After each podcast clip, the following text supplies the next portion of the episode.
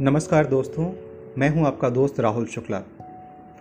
आज एक बार फिर से मैं आपके बीच में आया हूँ, अपनी एक छोटी सी रचना लेकर के, जो कि मेरे ख्याल हैं। एक मेरी अनुभूति है जो मैंने महसूस किया था। आज उसको शब्दों के माध्यम से मैंने लिखने की कोशिश की है, और उन्हीं शब्दों को आपके सामने अपने एक अनुभव के रूप में अपनी आवाज़ के माध्यम से पहुंचाना चाहता हूँ। दोस्तों, इसको मैंने एक शीर्षक दिया है, जिसका नाम है वो पीला सूखा पत्ता। वो पीला सूखा पत्ता जब अचानक से मेरी खिड़की से होता हुआ मेरी मेज़ पर आ गिरा तो अनायास ही मेरी निगाहें उसकी तरफ़ चली गईं। अभी आज सुबह की ही तो बात थी। जब मेरे कमरे की खिड़की के ऊपर वाले हिस्से से झांकता हुआ वो मुझे देख रहा था। बाहर में बोगनवेलिया का एक बड़ा सा झाड़ खड़ा हो गया है। उसी के झुरमुट में से एक टहनी जो बड़ी हो गई है, उसी का हिस्सा था यह पीला पत्ता। जो अपने कुछ और हरे पत्तों के कुनबे के साथ मेरे कमरे में ताका झांकी करते रहता था। आज सुबह जब मेरी निगाह उस पर गई तो उसका अधिकांश हिस्सा मेरी खिड़की के अंदर आ चुका था। मुझे ऐसा लगा जैसे वो मुझसे मिलना चाहता हो और शायद कुछ कहना चाहता हो। वैसे बाकी हरे पत्तों के बीच में वो पीला पत्ता अपनी एक अलग ही पहचान बना रहा था। अपने सुर्ख पीले रंगों से वो अपनी बुजुर्गियत को दर्शा रहा था। बाकी के जो पत्ते थे, उनके रंगों में भी थोड़ा बहुत अंतर था। कुछ कोमल हरे, जो अभी अभी पनप रहे थे।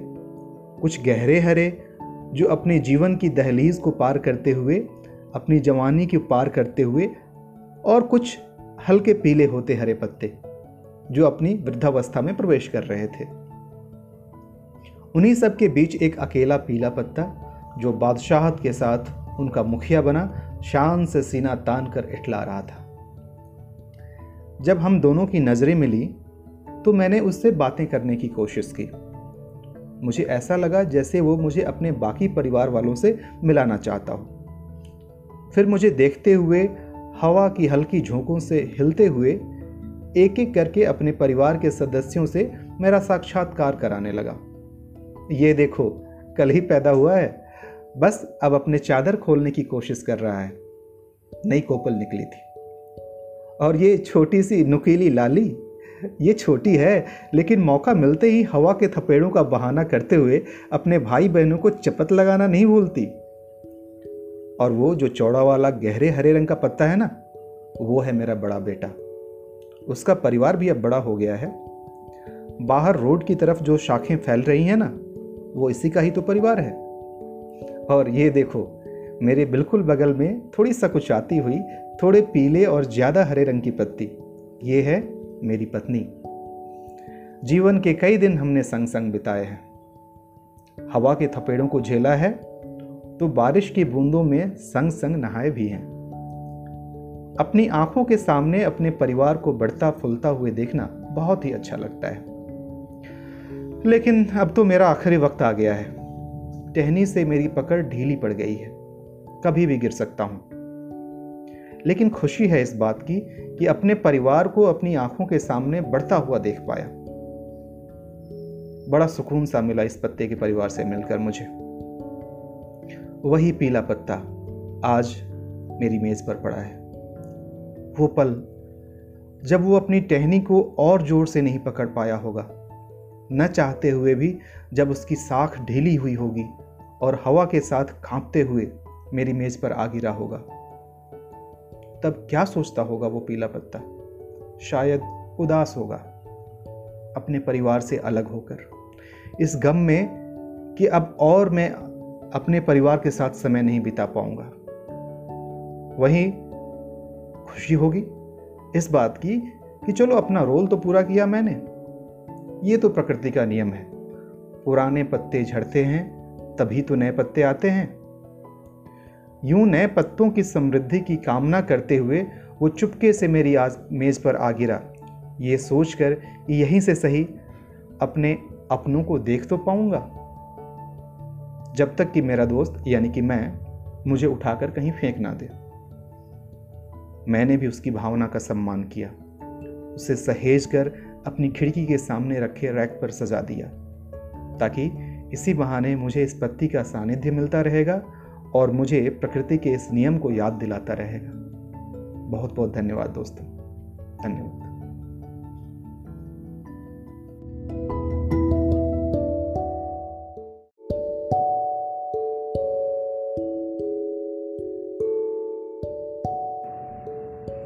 नमस्कार दोस्तों, मैं हूँ आपका दोस्त राहुल शुक्ला।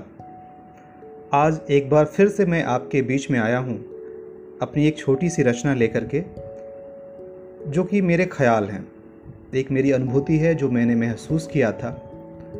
आज उसको शब्दों के माध्यम से मैंने लिखने की कोशिश की है, और उन्हीं शब्दों को आपके सामने अपने एक अनुभव के रूप में अपनी आवाज़ के माध्यम से पहुंचाना चाहता हूँ। दोस्तों इसको मैंने एक शीर्षक दिया है, जिसका नाम है वो पीला सूखा पत्ता। वो पीला सूखा पत्ता जब अचानक से मेरी खिड़की से होता हुआ मेरी मेज़ पर आ गिरा तो अनायास ही मेरी निगाहें उसकी तरफ़ चली गईं। अभी आज सुबह की ही तो बात थी, जब मेरे कमरे की खिड़की के ऊपर वाले हिस्से से झांकता हुआ वो मुझे देख रहा था। बाहर में बोगनवेलिया का एक बड़ा सा झाड़ खड़ा हो गया है। उसी के झुरमुट में से एक टहनी जो बड़ी हो गई है, उसी का हिस्सा था यह पीला पत्ता। जो अपने कुछ और हरे पत्तों के कुनबे के साथ मेरे कमरे में ताका झांकी करते रहता था। आज सुबह जब मेरी निगाह उस पर गई तो उसका अधिकांश हिस्सा मेरी खिड़की के अंदर आ चुका था।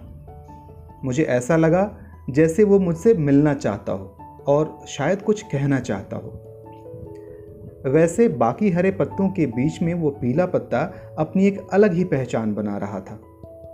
अपने सुर्ख पीले रंगों से वो अपनी बुजुर्गियत को दर्शा रहा था। बाकी के जो पत्ते थे, उनके रंगों में भी थोड़ा बहुत अंतर था। कुछ कोमल हरे, जो अभी अभी पनप रहे थे।